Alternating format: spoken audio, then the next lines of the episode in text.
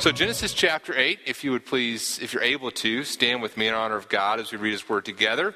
Genesis chapter 8, looking at the end there, starting in verse 20, and then we're going to read through uh, verse 17 of chapter 9.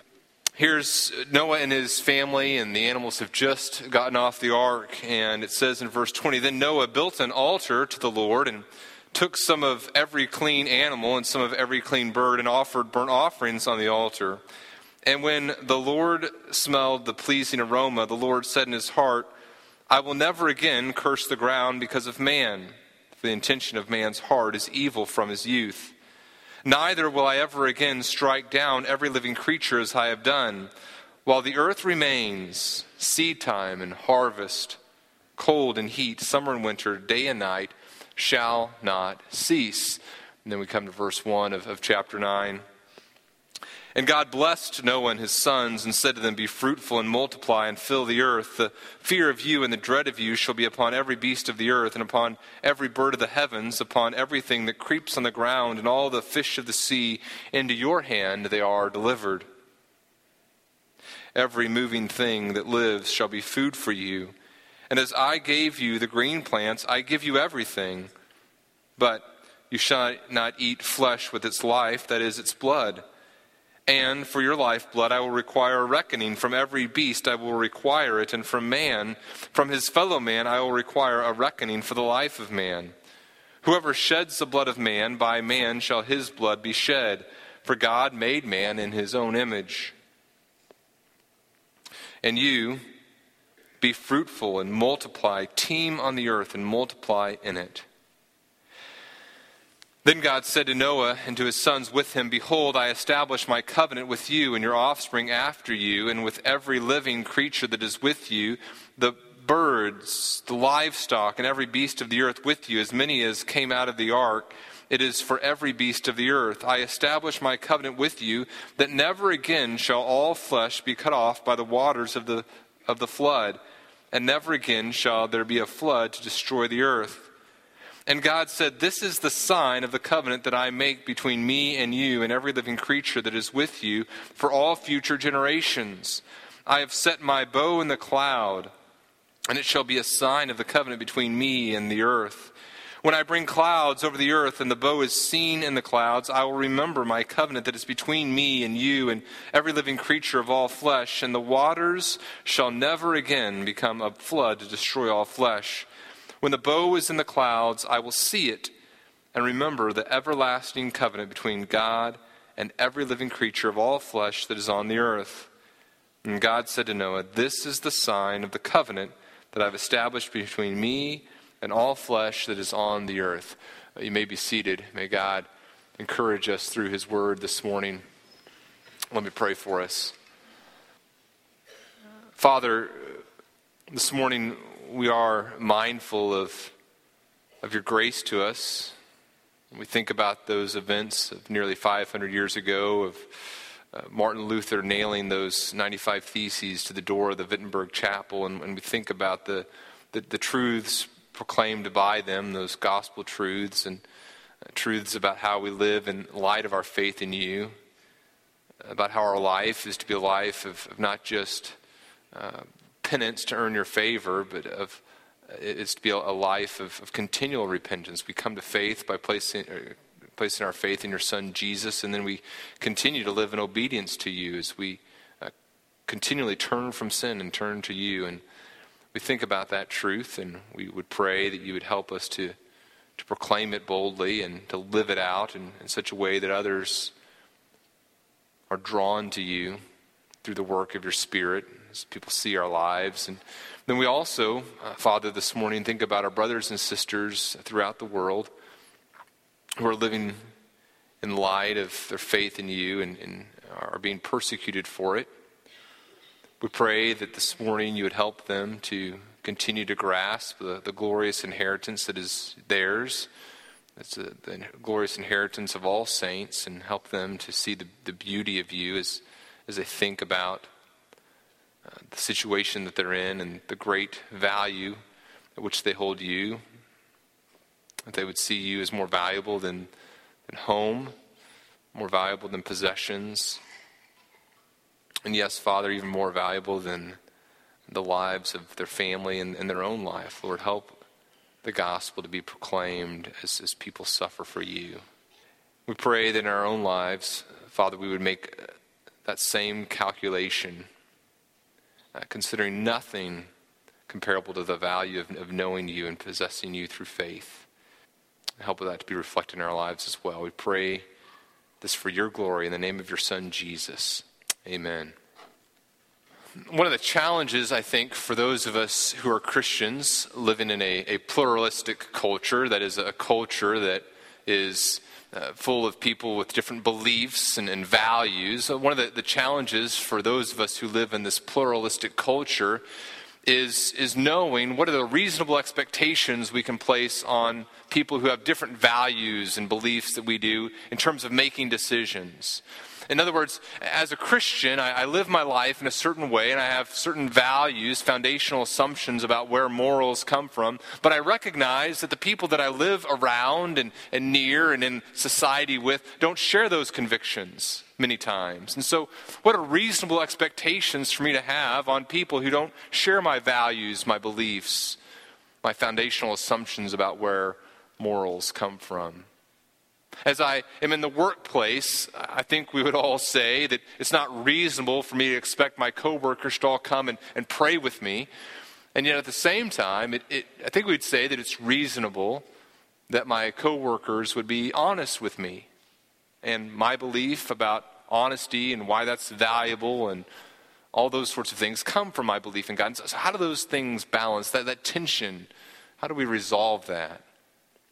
I think recently, uh, Vice President Joe Biden gave an interview in which he described the, the, tension that exists there, but I think he came to a rather horrible conclusion, actually. He said this as he was doing an interview and talking about abortion. He said, I'm prepared to accept that at the moment of conception there's human life and being. And so he says, you know, I, I accept that, that there's conception and then there's life.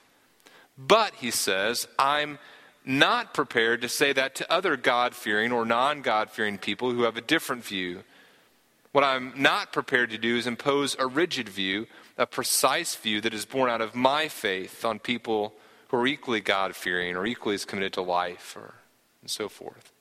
In other words, he says, I have this belief about life and when it begins, but for me to tell another person that they have to share that conviction would be to impose my beliefs upon them, and that would be inappropriate. And the tension that he describes there, even though I think he arrives at a, a terrible place, the tension that he describes there is real.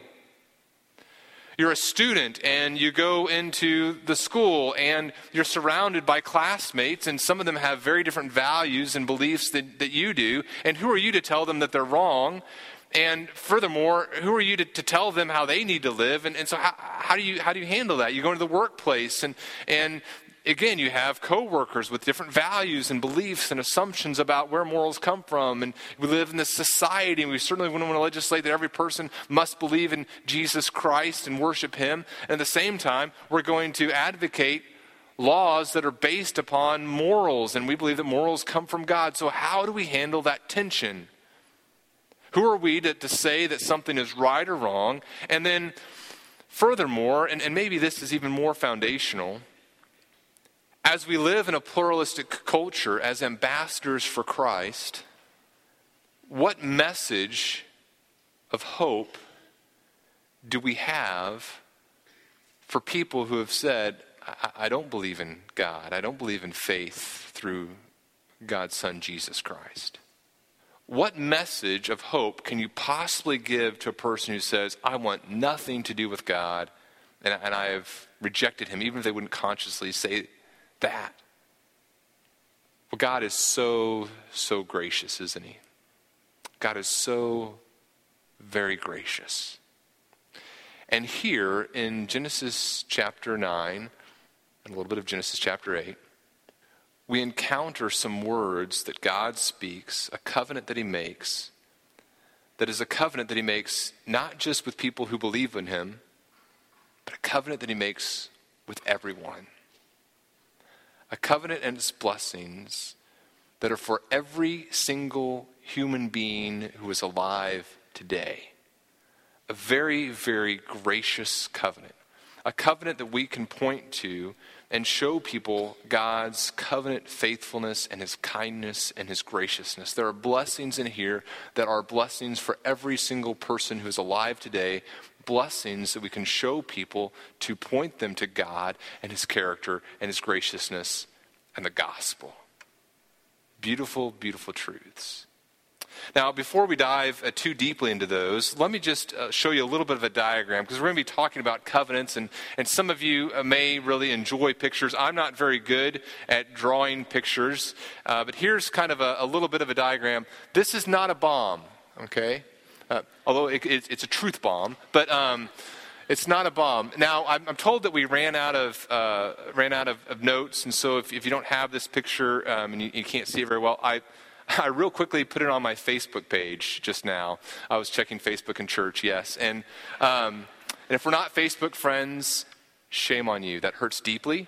But I think you can still get to it, you know. So if you need a picture of it, you can you can see it there on my Facebook page. But but you shouldn't be looking at Facebook either. I don't know how. There's another tension for us. But let me um, let me just kind of talk with you about this just for a minute. For those of you who pictures help, sometimes we think of covenants that are in Scripture as kind of like these, these individual chunks. And so here's a, a covenant that God makes with Noah, and then later there's a covenant that he makes with Abraham, and then later there's a covenant that he makes with Noah, and then later there's a covenant that God makes with, um, with, da- with, with David. I say Moses, then David, and a covenant he makes, a new covenant. So sometimes we think of these covenants as, as chunks and these, these individual relationships, but really what we see in Scripture, these covenants are very much related to one another. And so as you look at this, this diagram, you see kind of at the very top, we're kind of going chronologically. The, the top is there, the very beginning of creation, then you go all the way to the new heavens and the earth at the bottom of the page. And kind of the width describes who all is involved in these covenants. And as you look at creation, you, and you could use different terms there, and, and maybe you should, but there's, there's this, this, this creation. And then then after that, there's this covenant that God makes with Noah. And what I like about this diagram is it shows that this covenant that God makes with Noah is, is all encompassing. It includes all of humanity. And it's a covenant that lasts until the end of the world, says here, and we're going to talk about that. So it's this, this overarching covenant. Now, therefore, the other covenants that God makes with individuals are not separate from the covenant that he makes with Noah, but they're contained within that covenant. And so later, as God makes a special covenant, a, an agreement of relationship with Abraham, that covenant that he makes with Abraham is with one person and it encompasses his descendants. You kind of see that in the diagram as well. But it's in the context of this covenant with Noah. The covenant that he makes with Israel through Moses is a, is a covenant that continues. Here's how I'm going to fulfill these, these covenant blessings that I've promise to Abraham. And then you come to this, this covenant that he makes with David. That covenant he makes with David is not separate from the covenant that he makes with Moses and the Israelites and Abraham. It's a continuation of that. And then it culminates in the person of Jesus Christ, and we all participate in the new covenant blessings. And we'll talk more about that as we go through Genesis and as we get through the rest of the Pentateuch. But I, I want you to see that this promise that God makes to Noah, this understanding of relationship, this covenant, is not separate from other promises that God made. In fact, all of us who are alive today are experiencing the blessings of being in this covenant that God made with Noah. And we'll talk more about that as we go on. Here's the main thing to grasp this morning, okay? As we think about Noah's covenant, as we think about Noah's covenant, what we see is this it proclaims to every single human being who is alive today that God is a faithful, covenant keeping God who provides a way for us to worship him.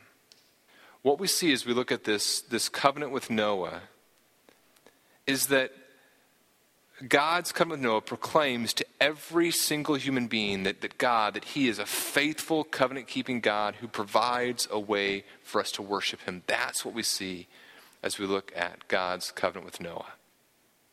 As we look at this story, there are three things we're going to look at that are, are things we learn as we look at the story of this covenant, things that teach us about who God is and what we can proclaim about God to every single human being who's alive today. Touch points of communication with them as we proclaim God's faithfulness, His character, and point them to the gospel so that they can participate in God's new covenant as well. So let's look at the first thing. The first thing is this. As we look at the story of these, this, this covenant made with Noah, the first thing in the story that we learn is this that the worship by Noah reveals our purpose in a fallen world. The worship by Noah reveals our purpose in a fallen world. And so look at the text with me if you would. We come there to the end of chapter 8, and Noah and the animals and his family have been on this boat for over a year, just over a year, and they come off of the ark. And the first thing that Noah does as he leaves the ark is what? What's the first thing that he does? He builds an altar, that's right. It's the first time the word altar appears in Scripture, and this, this word altar describes this, this, the structure designed to offer these offerings on. And it says that he took some of every clean animal and some of every clean bird and offered burnt offerings on the altar. And we need to be careful here because as we look at what Noah is doing, we're looking at Noah acting before God's covenant with Moses and before all the, the prescriptions involving burnt offerings and how to offer them. But what it would seem to be the, the case is that the regulations that God gives Moses concerning burnt offerings had their foundations long before Moses. And so I, I think that what we see Noah doing here is, is uh, repeated, or the, the, the, truths behind what Noah is doing here repeated as you look at the Mosaic covenant. But anyway, here, here's some things that we learn even later in Scripture about what a burnt offering would be used for. Uh, sometimes in Scripture, burnt offering is used to deal with sin. So, for example, um, Job, also ministering before the Mosaic covenant, Job would offer burnt offerings for all of his children, right? He said, Perhaps one of my, my children has sinned against God. And so Job would offer these burnt offerings. In Leviticus, Leviticus, we see these offerings described and, and, and, and, spelled out. Leviticus 1, we see that a person would lay his hand on the head of a burnt offering, and that would be acceptable for him to make atonement for him. And so these offerings, these burnt offerings, are these uh, totally consumed offerings that are voluntary, and sometimes they were used to deal with sin. Sometimes they were used at times of thanksgiving. So something good had happened, and so a person voluntarily would offer this, this burnt offering to the Lord, and the whole offering is consumed in this whole burnt offering. And so it's this time of thanksgiving. So it's to offer atonement for sin. It's to use, be used for times of thanksgiving. It was also used at times to petition God. So you think, for example, of Hannah offering this sacrifice and praying to the Lord for a son, and it's this whole burnt offering. As one person put it, this, this offering is all encompassing. A whole burnt offering was all encompassing. It speaks to all the emotional needs and uh, provisions of the worshiper, and so that's what Noah is doing here. As Noah offers this offering, it's a sign of great faith in God, isn't it? He doesn't wait until the herd gets a little bigger, until there's been a couple of generations of, of animals here. No. Uh, Noah offers the sacrifice very soon, right as they leave the ark. Now, how does God respond? Look at the text again. Verse 21 says, The Lord smell this, this pleasing aroma. He's, he's using language here that's kind of uh, human like language to describe God's reaction. There's several times in Scripture where it speaks of God smelling things and the, the favorable response he has, or smelling things and being disgusted by them. This morning I, I walked into the garage, I was thinking about this text, and I I smelled the garbage in our garage, and I was disgusted. You know, it's oh, it's just a terrible smell. And I, I walked out. I, I, don't know if you guys still smell this. Those of you who are long time Central Illinoisans, but I smell like the, the yeast smell in the air this morning. Oh, that's just a, not a great smell. It wasn't like the smell last night of all the chocolate in the air. Just a beautiful, oh yes, a pleasing aroma, right? Or the, the smell of, of cookies baking. You know, there's, a, there's a pleasing aroma. And, and God's, the language here to describe God's reaction is that God uh, sees the sacrifice and there's this, there's this response of pleasure on God's part as he sees Noah engaging in worship to him. Faith fueled worship. Now, there's a couple things we also see here. Look at how, look at how God responds he, he gives several commitments. First of all, he says, I'll never again curse the ground. In other words, I'm, I'm not going to, to repeat what I've done earlier. And we're going to see several parallels between Noah and Adam here. But he says, okay, my response here is not going to curse the ground again. He also says, I'm also never going to strike down every living creature as I've done. And then he also commits uh, positively, says, as long as the earth remains, so it's not an eternal promise, but as long as the earth is around, uh, seasons are going to continue springtime, harvest, the seedtime harvest, summer, winter, day, night, all these things won't cease. Now, why is that so gracious on God's part? Well, look at what else he says. He says, this is verse 21 I'm not going to curse the ground because of man, for the intention of man's heart is evil from his youth. That's kind of a depressing verse, right? There's just been this worldwide flood Everyone except Noah and his family have been wiped off the face of the earth. You're down to eight human beings, and they're still evil. What I think this is telling us is that even though the human heart has not changed after the flood, God is going to choose to be gracious to us. And what we see here is that God's expectation on humanity is that they would continue to worship Him. The purpose that God has for humanity has not changed. The purpose of humanity is to worship God. And the worship by Noah reveals this purpose that we have in a fallen world. Now, there's a couple things here based upon what we see that we can proclaim to all people everywhere. What we can proclaim to all people everywhere at all times is that our purpose is to worship God. We can proclaim to all people everywhere at all times that there is a barrier to our worship of God, and that barrier is sin. And we can proclaim to all people everywhere at all times that God will graciously deal with that barrier of sin sin for us and will respond to us favorably when we worship Him in faith. No matter what your culture, no matter what your background, no matter at what point in human history you find yourself in, God's call on you is to worship Him. God's warning to you is that there's a barrier to worship, and God's promise to you is that He will deal with that barrier. All people, everywhere, all times. Here's the second thing I want you to see as we look at this, this covenant. The second thing is that the blessing of Noah reveals our uniqueness in a fallen world. The blessing of Noah reveals our uniqueness in a fallen world.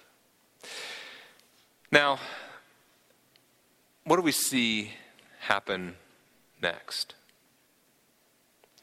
God has said this in, to himself there in verses 21 and, and 22, and then we come to verse 1 of chapter 9. It says, And God blessed Noah, so he responds with this blessing. And he says to Noah and to his sons, uh, Be fruitful and multiply and fill the earth. Now, there's a couple things about this blessing that I want you to notice, and these are blessings that exist for all people at all times. It's kind of interesting how little people change, right? Whenever I was younger, kind of in grade school, our, our family moved around a, a, a lot. And so I was, I was, at a different school, fourth grade, fifth grade, and sixth grade. And I can remember at that time, uh, in, in fourth grade, as my dad told us we were moving again, I remember thinking, um, there's an upside to this, right?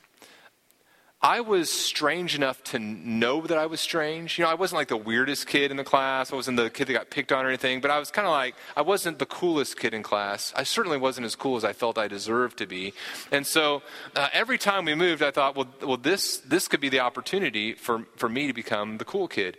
Um, maybe at the next school, uh, coolness is not based upon athletic ability, but on reading ability and I'm in. I'm going to reign. You know, finally, you know, a value system that reflects how cool I am. You know. Well, surprisingly uh, to many of you, I never t- obtained the coolness to which I thought I was destined to achieve. But uh, the, the, reason is people kind of stayed pretty much the same. You go from one location to another, and, and you, you find that the people are, are, are kind of the same. In fact, I, I don't know if you've ever moved or experienced this, but whenever you move and you, kind of encounter people and you're like, oh, that person reminds me of, of him and she reminds me of her, and, and you sometimes call them by the wrong names or whatever, but that's the similarity of people across all cultures, even, right? There's, there's a, a similarity to people, and we all experience these, these blessings, and, and yet all of us as human, human beings are unique, have these unique promises that God makes to us. And these are some things that are, are, make us human beings, right? Make us, make us all the same in terms of the blessings we've received from God. Now, the first thing here is in verse 1. There's this blessing of unique relationships. We, human, eh, we as human beings have been blessed with unique relationships. Noah is promised and blessed with the same way that Adam was. You're to be fruitful and multiply and fill the earth. And we've talked before about the context in which that is to occur. There's supposed to be this, this family, and whenever the family structure is broken, it's always the result of being in a fallen world. And so, whenever you lose a parent, or whenever you lose a child, or whenever a marriage is broken, or whenever there's some sort of disruption in that process, you recognize, man, this is the result of us living in a fallen world, and God is gracious. But the presence of the family, the presence of this, this structure, this unit here, is a sign of God's blessing. We have been blessed with unique relationships, and we've talked about that before. Another blessing that we see here is that we have been blessed with unique authority. We've been blessed with unique authority. Again, look at the text. It says, The fear of you and the dread of you shall be upon every beast of the earth, and upon every bird of the heavens, upon everything that creeps on the ground, and all the fish of the sea, into your hand they are delivered. Every moving thing that lives shall be food for you. And as I gave you the green plants, I give you everything. You shall not eat flesh with its life, that is, its blood. And we, as human beings, have been granted a unique authority over the created realm. We are not to abuse this, we're to practice our stewardship in a God honoring way. But we are to recognize that we are blessed with uniqueness in this area. We are not the same as animals.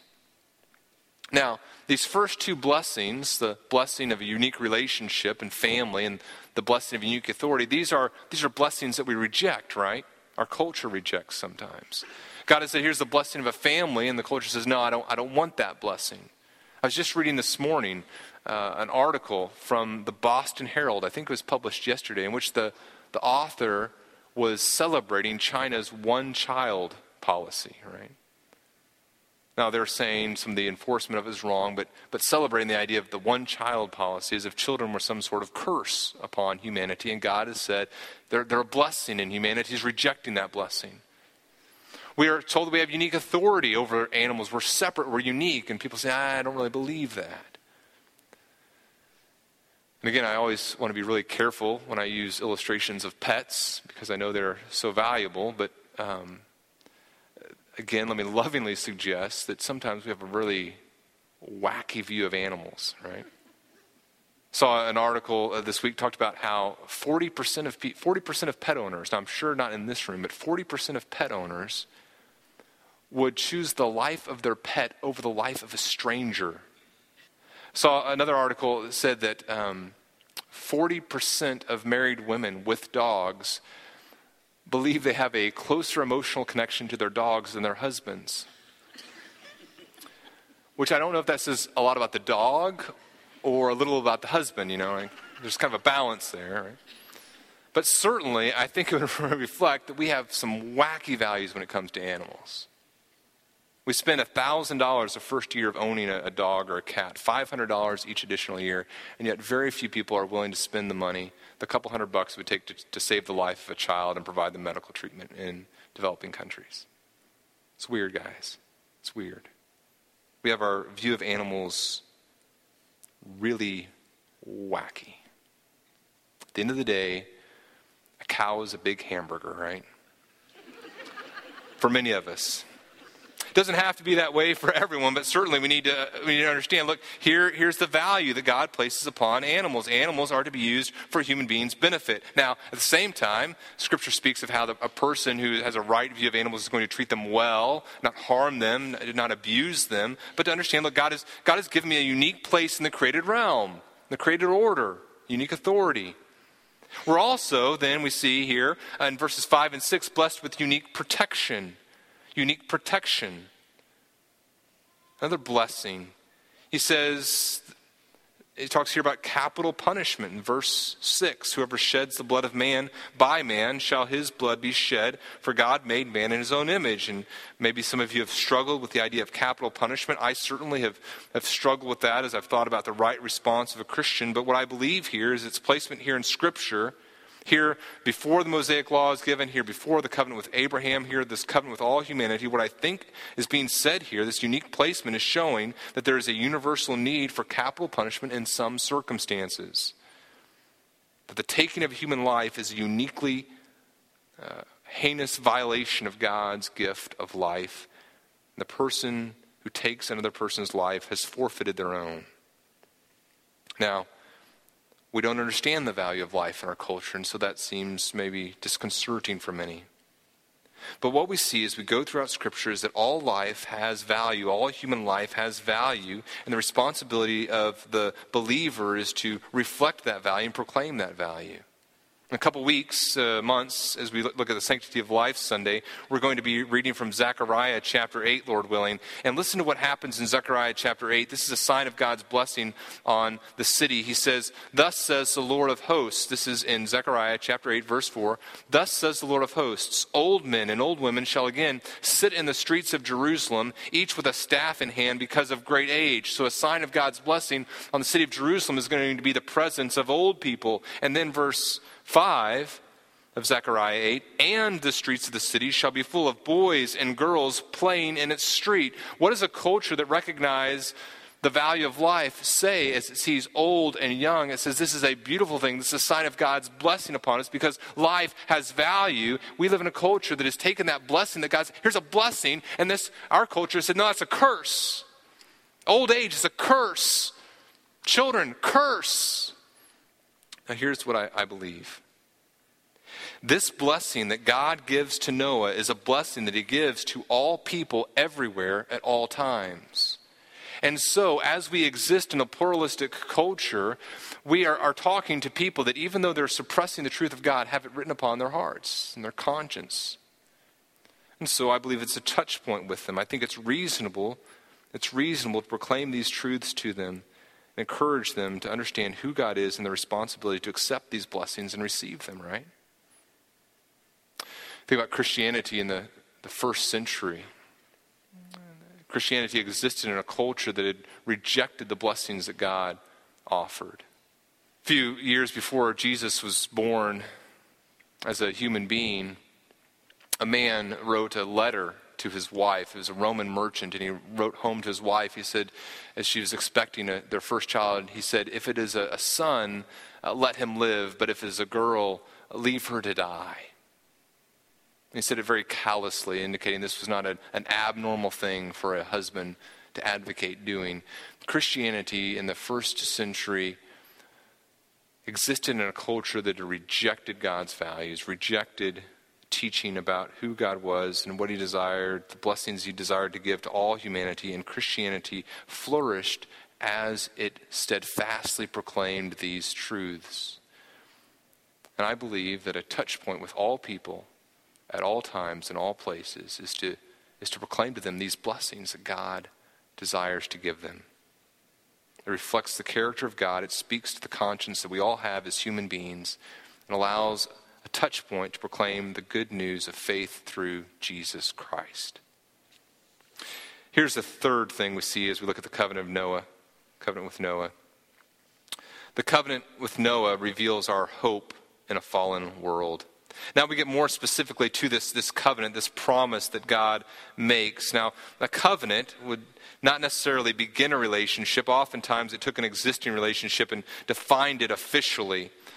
Uh, sometimes in the Old Testament, as you talk about a covenant, there'd be this ceremony that people would, would engage in where they'd take these animals, they would kill them, and they'd, they'd cut them in half, and they'd place one half of the animal over here and one half of the animals over here. And, and a person that you're making a covenant with, you, you two would, would make this covenant, this, this agreement with each other about how you were going to exist in relationship together, and then you, you would walk through the halves of these animals, one half on one side, one half on the other. And it was kind of like this indication look, if I ever violate this agreement that I'm making with you, may I be like one of these animals torn apart.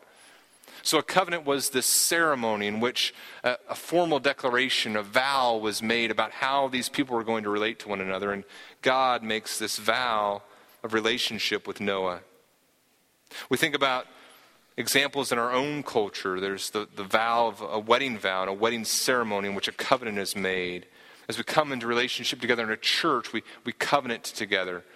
We're formalizing our relationship before God. We're going to treat one another a certain way. Now, what does God covenant with Noah? He says this. He says in verse 8, he's making this covenant with Noah and his son, so all of humanity at the time. And he says this is going to continue for everyone who comes after you, so that's us. And he says, I'm going to continue to allow you to, to live. I'm going to allow, as you mentioned at the end of chapter 8, the seasons to continue. Never again is there going to be a flood. Now, why is this important? God has just given Noah blessing. I'm going to bless you with, with family. I'm going to bless you with this unique ability to, to have authority on the earth. I'm going to bless you with this unique protection, the value of human life as you seek to worship me. And he says, as he makes this covenant, he says, Now I, I promise to provide the conditions in which you can be blessed. In other words, as long as the earth exists, th- there's never going to be this, this flood type event that would prevent you from experiencing the blessings that I've promised you. So there's hope.